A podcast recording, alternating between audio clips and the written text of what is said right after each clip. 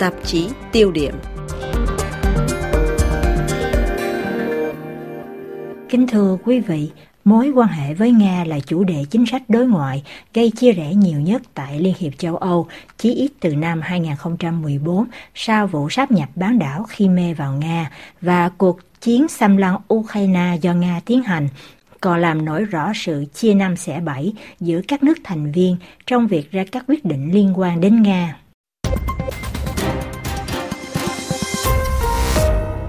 Có nên tiếp tục đối thoại với Vladimir Putin hay không như Đức, Pháp và Ý vẫn kiên nhẫn làm, giữ mối quan hệ với hy vọng một ngày nào đó nối lại đàm phán khi chiến tranh kết thúc. Tại châu Âu, đường lối đối ngoại này ngày một gây chia rẽ. Tổng thống Pháp Emmanuel Macron với chính sách ngoại giao điện thoại đã dành nhiều giờ đồng hồ để trao đổi điện đàm với đồng nhiệm Nga Vladimir Putin.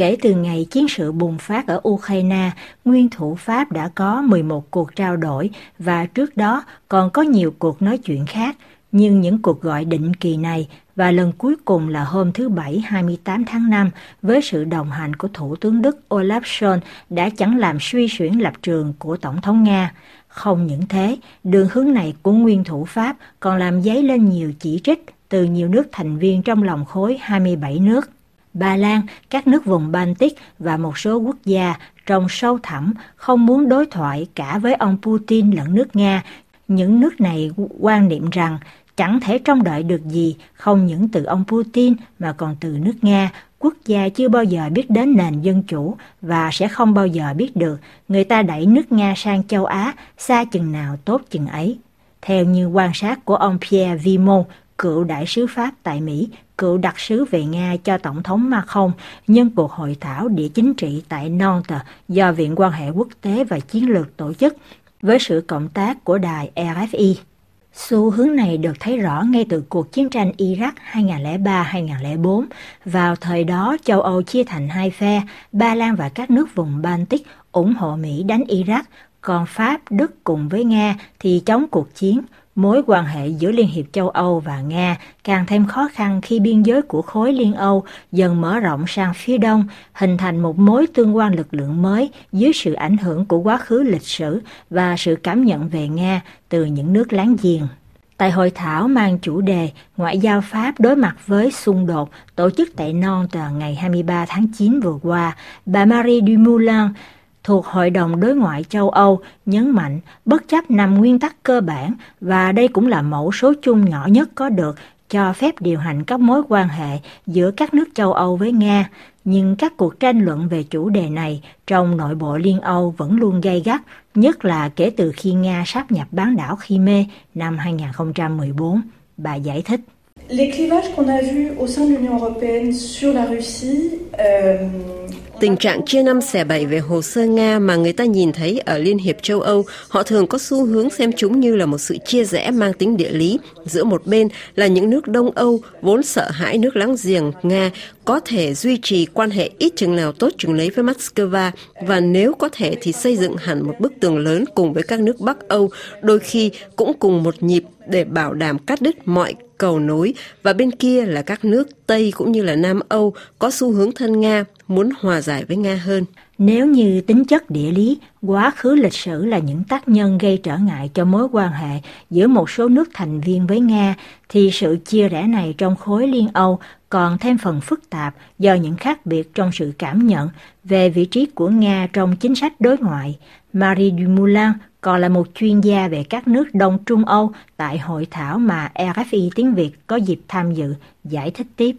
Euh, mais c'est fondamentalement aussi un clivage qui est déterminé par la perception que les différents pays européens ont sự chia rẽ cơ bản ở đây còn được quyết định bởi sự cảm nhận về nước Nga từ các nước châu Âu khác nhau thông qua bản chất của mối quan hệ cũng như là một cái sự cảm nhận của họ về các đối tác lớn khác như Mỹ chẳng hạn cũng như là cảm nhận về chính vị thế của họ tại châu lục và trên trường quốc tế đối với một số nước như là Ba Lan, thì mối quan hệ với Nga là một chủ đề trọng tâm trong chính sách đối ngoại. Đây có thể cũng là mối bận tâm chính trong chính sách đối ngoại trong mối quan hệ với lại nước Đức. Thế nhưng mà Pháp thì đấy là một trong số nhiều cái hồ sơ khác. Đây cũng chính là một chủ đề mang tính quyết định cho phần đông các nước khác bởi vì Nga là thành viên thường trực tại Hội đồng Bảo an Liên Hiệp Quốc. Người ta phải nói chuyện với nước Nga khi muốn bàn về vấn đề Syria hay Iran hoặc là tất cả những cái cuộc khủng hoảng lớn khác trên thế giới.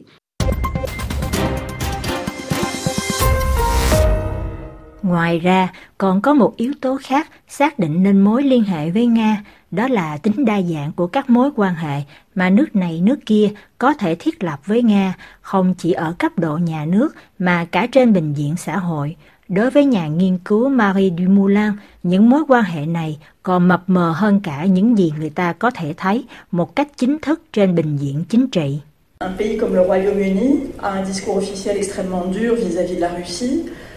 Một nước như là Vương quốc Anh có những phát biểu chính thức hết sức là cứng rắn đối với Nga, nhưng mặt khác thì lại tiếp đón rất nhiều các nhà tỷ phú Nga, các khoản đầu tư từ Nga và có một cái thị trường bất động sản hưởng lợi rất nhiều từ các quỹ đầu tư của Nga. Do vậy, hiện tượng chia năm xẻ bảy là cực kỳ phức tạp, đa dạng và người ta không thể chỉ tóm gọn trong chia rẽ theo địa lý. Đương nhiên, Cuộc tranh luận về đường hướng đối thoại với Nga không chỉ tự quanh ở nhóm ba nước vùng Baltic cùng với Ba Lan, các nước như Ý, Hy Lạp, Malta và Áo, mỗi nước có một mối quan hệ riêng với Nga, có một quan điểm riêng về Nga. Trong một chừng mực nào đó, Pháp và Đức, hai đầu tàu của khối 27 nước, được ví như là điểm cân bằng. Nhưng chiến tranh Ukraine bùng nổ, vị thế này của hai nước cũng đang bị lung lay. Chỉ tiếc rằng trong hội thảo, lĩnh vực kinh tế, đặc biệt là sự phụ thuộc vào nguồn cung khí đốt từ Nga, một vế khác quan trọng không kém trong việc định hình mối quan hệ với Moscow đã không được các chuyên gia nhắc đến. Vào lúc Liên hiệp châu Âu phải đối mặt với nguy cơ Nga dùng khí đốt như một vũ khí đáp trả các biện pháp trừng phạt của Liên Âu. Cuộc chiến xâm lược Ukraine do Tổng thống Putin phát động đã làm lộ rõ một sự phụ thuộc quá lớn của khối 27 nước vào nguồn cung dầu khí từ Nga, 48,4% khí đốt và 25,4% là dầu hỏa. Đây còn là một chủ đề nhạy cảm cho nhiều nước thành viên tùy theo mức độ phụ thuộc vào nguồn năng lượng của Nga. Nhìn chung, có một sự phân hóa rất rõ nét giữa Đông và Tây trong lĩnh vực này. Trên thực tế, tại 10 nước Đông Trung Âu, khí đốt Nga chiếm đến hơn 75% lượng nhập khẩu năng lượng ngoài khu vực Liên Âu, trong khi Ba Lan, Đức và Thụy Điển vân vân thì mức độ phụ thuộc nằm trong khoảng từ 50 đến 75%. Ngược lại, Pháp, Ý, Hy Lạp, Litva hay một số nước Nam Âu khác thì tỷ lệ này xuống còn từ 25 đến 50%. Sự phụ thuộc này khiến Liên hiệp châu Âu gặp khó khăn trong việc tìm kiếm một tiếng nói chung để chống cuộc chiến xâm lược của Nga tại Ukraine, từ việc cấm vận dầu khí Nga, cấm cấp visa nhập cảnh cho du khách Nga, đến cả việc giảm 15% mức tiêu thụ khí đốt từ đây đến tháng 3 năm 2023 nhằm tìm cách cắt nguồn tài chính phục vụ cổ máy chiến tranh của ông Vladimir Putin. Những nước như Hungary, Cộng hòa Séc hay Slovakia gần như lệ thuộc hoàn toàn vào khí đốt Nga và thiếu một chính sách giảm phụ thuộc như Ba Lan thực hiện, đã phản đối các biện pháp cấm vận dầu khí Nga từ Liên hiệp châu Âu, được cho là đe dọa đến nền kinh tế đất nước trong bối cảnh khủng hoảng năng lượng do Moscow đang ngắt dần các nguồn cung khí đốt và giá nhiên liệu trên thị trường thế giới tăng vọt, khiến vật giá sinh hoạt leo thang, Liên hiệp châu Âu đứng trước nguy cơ trải qua một mùa đông băng giá và những rủi ro bất ổn xã hội trong nước như những gì đang diễn ra tại Anh Quốc. Trước thứ vũ khí năng lượng lợi hại này của Nga, tình đoàn kết thống nhất mà phần nào Liên Âu có được từ sau cuộc khủng hoảng dịch tễ COVID-19 và trong cuộc đối đầu chống chiến tranh Ukraine có thể trụ được bao lâu? Trả lời cho câu hỏi này, nhà nghiên cứu Marie Dumoulin một lần nữa cho rằng điều đó còn phụ thuộc vào nhiều yếu tố. Les différents pays ne sont pas affectés de la même manière par les conséquences économiques de la guerre, ne sont pas affectés de la même manière par les conséquences économiques des sanctions.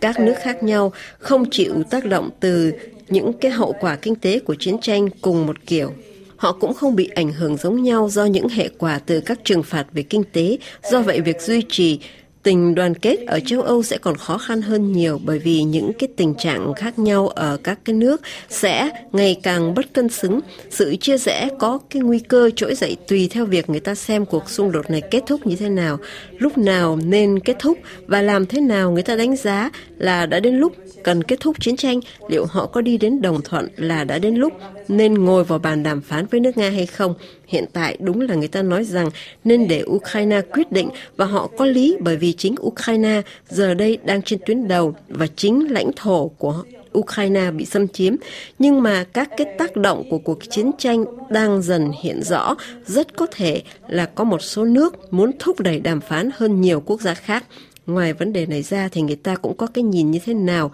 về tương lai của châu lục, về an ninh của châu Âu, điều đó có đi cùng với Nga hay là không? Tất cả những điều ấy, tuy vẫn chưa rõ ràng nhưng mang tính thiết yếu.